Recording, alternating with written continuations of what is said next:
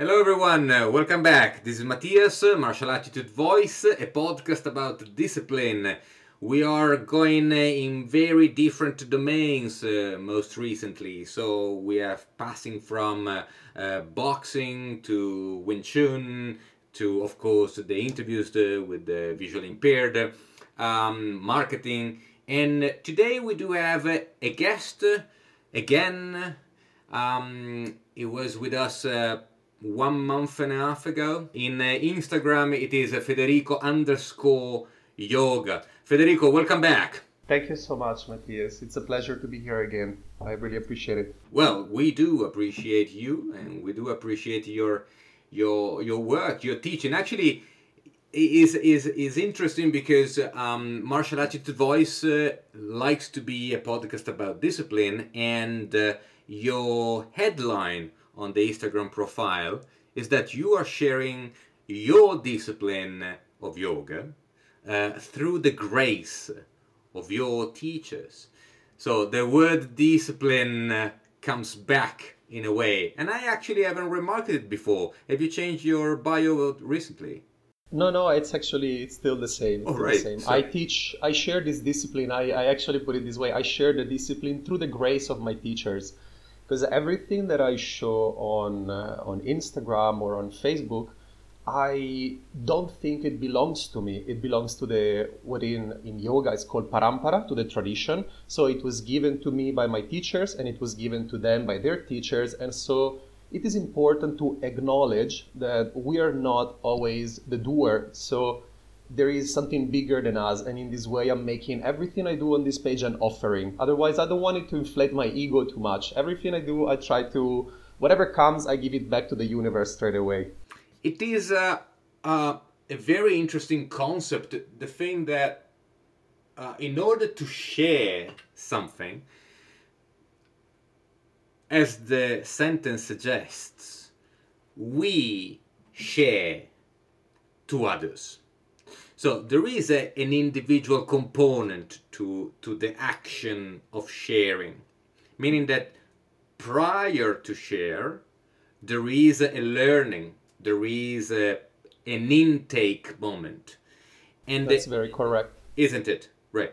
So, but but then this intake is elaborated, uh, digested, uh, and then uh, re-elaborated uh, by us and shared outwards to other people. To our points of view and that's that's the beauty of it because we learn something and then we we digest it we metabolize it and afterwards it comes out as our way of seeing it and then it becomes beautiful in its own colors. So you learn it through different colors of other teachers then without changing its nature too much you just present it through your own way of seeing beauty because actually the way I try to share things is is I'm trying to respect the beautiful aspect that it has in philosophy and also on a visual effect.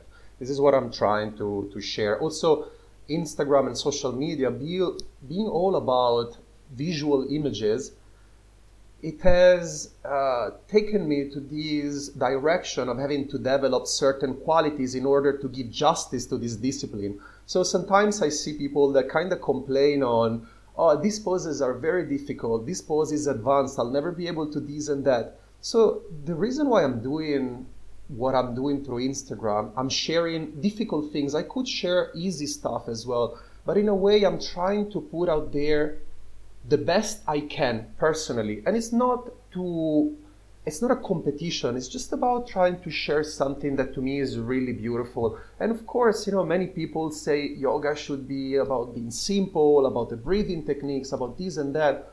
But you know i heard an important i heard um, a very smart person saying something important to me. He say i give them what they like in order for them to like what eventually i will give them later. So at the beginning you present something that it will be easy for people to like and then in time they will come to appreciate it and then move to the simpler stuff. You know in a way you try to give a hundred and then eventually they will be interested in taking the smaller the smaller and then grow towards it. So that's that's kind of the idea. It is also an idea of uh, progress which is exactly. It is not only uh, a good idea, uh, but is a a compulsory idea, meaning that the planet is moving across the universe and in a way is ever changing. So you cannot hold still to things. Things always mutate, they always progress in a way. Then, uh, of course, progress is. Uh, there is a bias in our mind when we speak progress because we see progress as something better than what was before. Yes. But um, but still is a moving uh, somewhere, maybe perhaps forward. It's the very nature of our existence to it belongs to change. So you can call it progress, or we can just see it as something that continuously is in a changing process.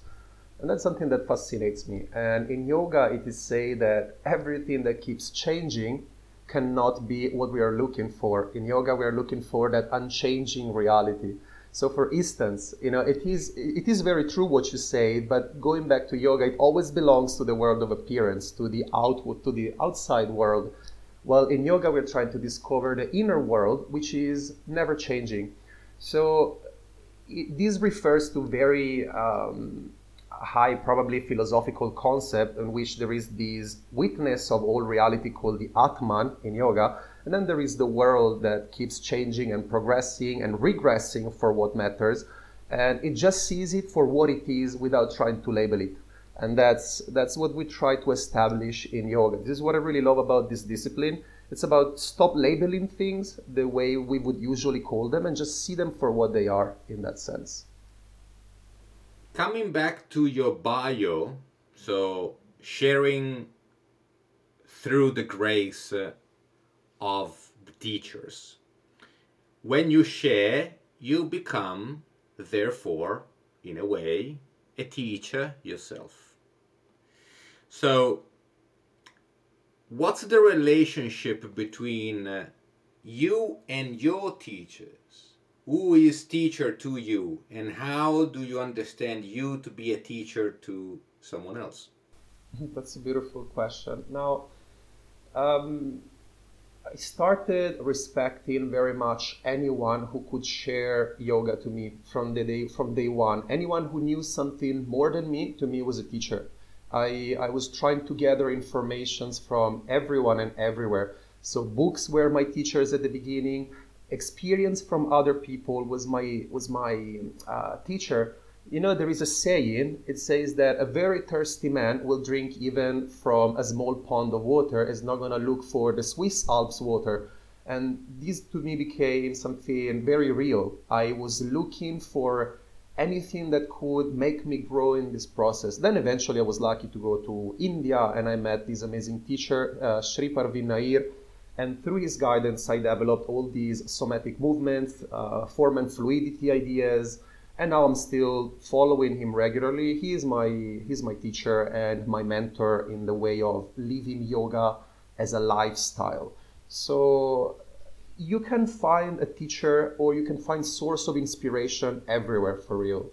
You don't have to. I think that people that keep changing teachers or they're never happy with what they find is because they're kind of restless inside and and in a way as I said before, if you're really interested in something, you will find the beauty of it even in the small things.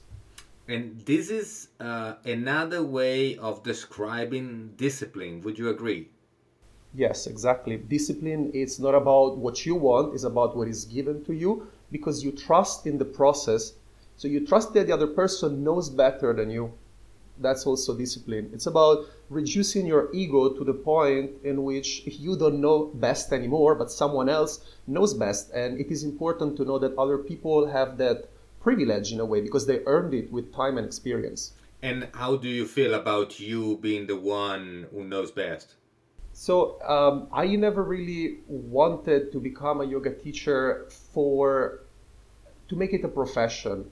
I was practicing it in my own way, and I, so sadhana is a spiritual journey, spiritual practice that we do. And I think that when you dedicate your whole life to something, this something will give back to you. And in this way, yoga made me what I am today. it's not because I was looking to go get something. So people were interested in about my, my lifestyle, about what I was doing, and started asking me. And eventually, I was invited to teach in a studio. I was invited to teach abroad, and I started teaching teacher trainings in Europe and now in China and different parts of the world. It just happened naturally. So I don't consider myself a teacher because I put myself that label on. I will be a teacher as long as someone is interested in learning in this sense. And in this way, just to reconnect briefly with what was the outset of the podcast, you said that you are most recently posting more complicated asana, more complex poses, uh, not because um, it's a challenge, but because you are expressing yourself uh, uh, at your best. Um, but this might be not exactly what is uh, immediately related to the newcomer. So, um, is is something that you do for yourself. Um, and you share it with others. Then it's up to the others to find the beauty in it and to contact you further. Is um is this always changing? Because i mean a, a bit the topic today i guess is the the, the flow of time how time changes uh, thing um, throughout. So we try one thing then we change our inspiration and we abruptly change the angle, the perspective? How do you evolve in this, uh, for instance, in this Instagram teaching, which is might be very complicated, not because you teach on Instagram, but because a new person for you to become a pupil is on Instagram. So, how times, uh, how do you relate to time? So um, now it's been around eight, nine years that I have approached asana, so the physical positions of yoga. And I've realized that the process of repetition refines. So through repetitions, I have refined communication skills. I have refined the way I see things and the way I feel my body. And of course, I try to give the best I can with what I have today, and it will be different in a year time. For instance, I see with my teacher Last year, he was sharing during the during the, the middle of the pandemic. He was sharing certain types of teaching. To me, that was brilliant. Now he changed completely way of teaching, and that's also fantastic to me. And I honestly I change and I follow the footsteps of my of my teachers in this sense, but I still can see my own contribution and my own experience um, melting with it. It's developing together. Now, what you see on Instagram is just is just a facade. It's just the outer layer. You it's like a clickbait in a sense. You want someone to see, oh wow, this looks beautiful because this is how I was drawn to yoga. This is how I felt at the beginning. I was thinking, this physical posture is fantastic. Look at this beautiful body movement. And then the philosophy got me hooked into the practice. So I'm trying to do the same with people. I give a little peel of philosophy, a little peel of what, what something beautiful is through my eyes, which of course is different to everybody's eyes and so I'm hoping that someone will be interested in it. But then when you come to practice with me in class, I will give you something very simple to work on. I will start with the very basic movements that will then develop into understanding. To me, yoga is about understanding, not about it's not about appearance. But Instagram is something completely different. Instagram is something that is out there just for a passion. It was just a passion to me, honestly. I just wanted to share what I saw beautiful even just being here with you and communicating with you about yoga, it's something that I'm really happy about because we lack the possibility to share in our daily life with people around us because everyone is so focused on their things. So we finally have a platform, we have a podcast, we have a social media in which we can direct all our ideas and just put them out there. So this is what became to me. Um, I, I really do relate a lot with what you're saying um, and I really do like uh, the idea that we are together in something that once upon a time we would have called radio. Um, so, of course, Radio Ga Ga of Queen uh, uh, said it better, you know. So, when you are get tired of all these visuals, you know, Radio Ga Ga will still sound um, fine. Um, but curiously enough, you are really coming through the questions that I've written down in front of me. Uh, of course, uh, there is no video here, but I can show to Federico because otherwise um, he wouldn't believe me. But the, the, the, the next question would be something like this uh, expression when you express yourself do you believe you, this expression is a form of identity or is another way of learning. That's a very um, uh, difficult concept to uh, it's a very difficult difficult question to ask to someone who practices yoga because in yoga we're trying to get rid of identity. And i know it sounds very weird at the beginning it's a very strong statement but what it means is identity is something that binds us to a current situation now i'm going to ask you a question if you were born in a different place of the world and had different experiences would you be a different person so I'm asking myself, does the fact of me doing yoga makes me the person I am? In a certain way, yes, but only on an outer level. So this is going back to what I said at the beginning. What is that unchanging reality on which all these personalities are developing? So this is what yoga does. It's it, it separates you from the character. You know, in in Greek, the word persona means mask. So the persona you choose to be every single day going out there is different from who's observing all these and that's what we do in yoga in this sense so it's a very very tricky question to ask about identity because i'm trying to get rid of this uh, sense of identity in my daily life i'm thinking i am not this person that is saying these things. I'm the observer of these i'm not the person that is happy. I'm not the person that is sad. So in this way we become less subject to the swinging of life in between the two opposites. Because you know we keep changing in between the sufferings and the happiness of life. We keep swinging like a pendulum.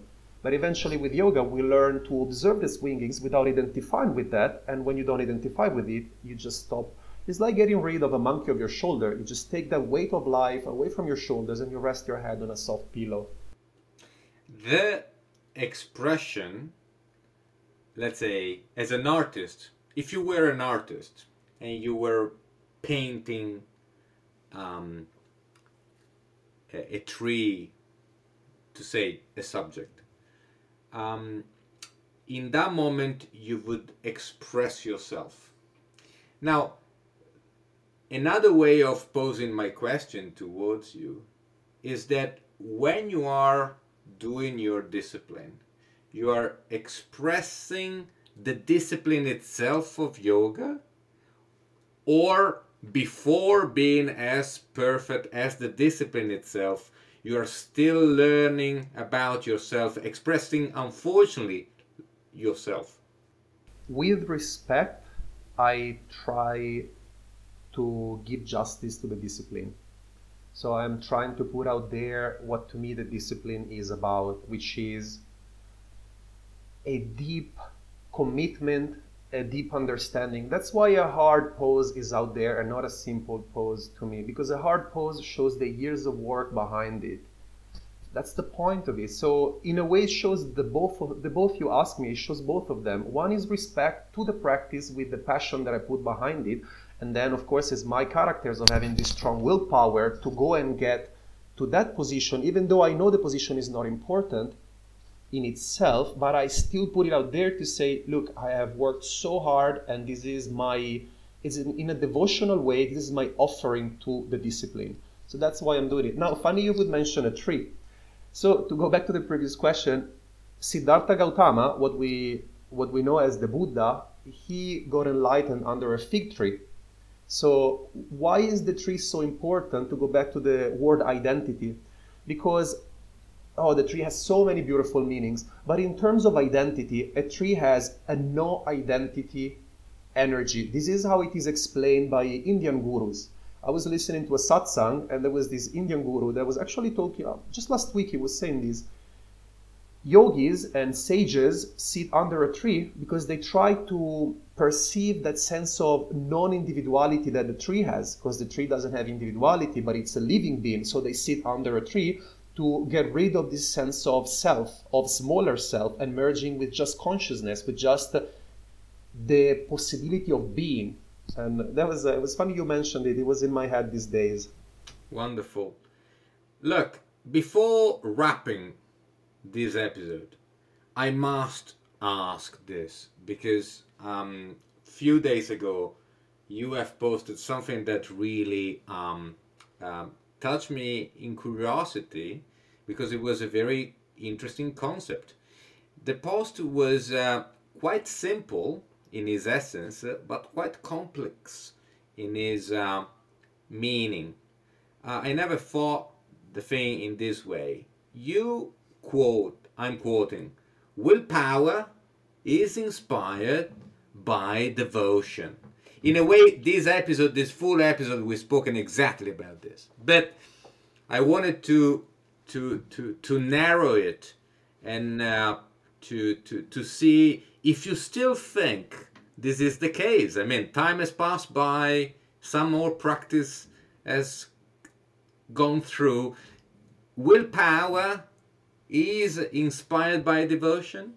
So, I was I was feeling what I wrote. So devotion is something you feel. It's something that springs from the core of your emotions. It's not rational, as devotion usually is. It's something not really rational. It's just it's just a feeling that you develop.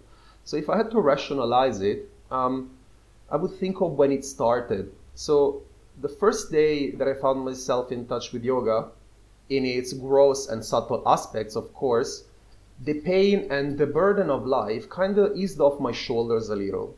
So uh, some say you have done something in a previous life if you click so well with it in this present life. So if nowadays I get into yoga and I feel, oh my God, this is this is it, it's because probably you have done it in your previous life. Maybe for you could be anything like your martial arts. It could have been something that you've experienced previously. This is just a way of saying, but I clicked straight away with this feeling that I found in yoga. And when I find myself tired or not wanting to do my practice, there is a sudden urge that comes from inside. There is like a restlessness for self realization that I feel inside me. And some may call it, in a devotional aspect, God realization. Of course, let's not talk about God, but in, in a devotional aspect in bhakti yoga, someone call it um, God realization. I feel it more as understanding who I am. So the question always comes and says, Who am I? Where do I come from? What's my purpose in life? And and this way devotion is is developing this sense of restlessness of wanting to go out there and find something. So yoga to me has inspired this that it's like a fire and the more I practice and the more I'm feeding this fire of curiosity, of self development. And, you know, during the first years, I used to think that two hours of practice per day were a lot. Now I spend my whole day thinking on how I can make my life an offering to this discipline.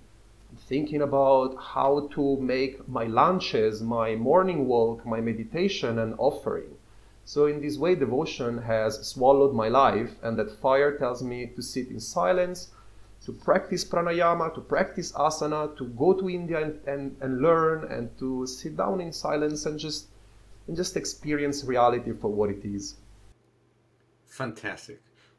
Uh, but truly, I'm, I'm, I'm really, um, I'm really thankful you, you have been here with us again, or at least with me. But I, I, I, I really hope that it the, doesn't. The episode we still do reach, it for the passion. Yeah, yeah. The re, I, I mean, the, the, beautiful thing of the podcast and uh, broadly speaking of the web is that we are leaving traces also for the future. So and you never know who's gonna listen in the future. Correct. Someone will, even if just one person's life can can be, even just one person's day can be brightened by something you say. That is just a very big achievement, I believe. Yes, I do agree, and for this I'm very grateful that you have uh, wanted to share with us uh, what you think, what you learned, what you are still learning. I'm really thankful. So thank you. Uh, thank you very much, Federico. And can I uh, can I leave with one more thing? Yeah, so sure. I was Absolutely. Reading, Go ahead.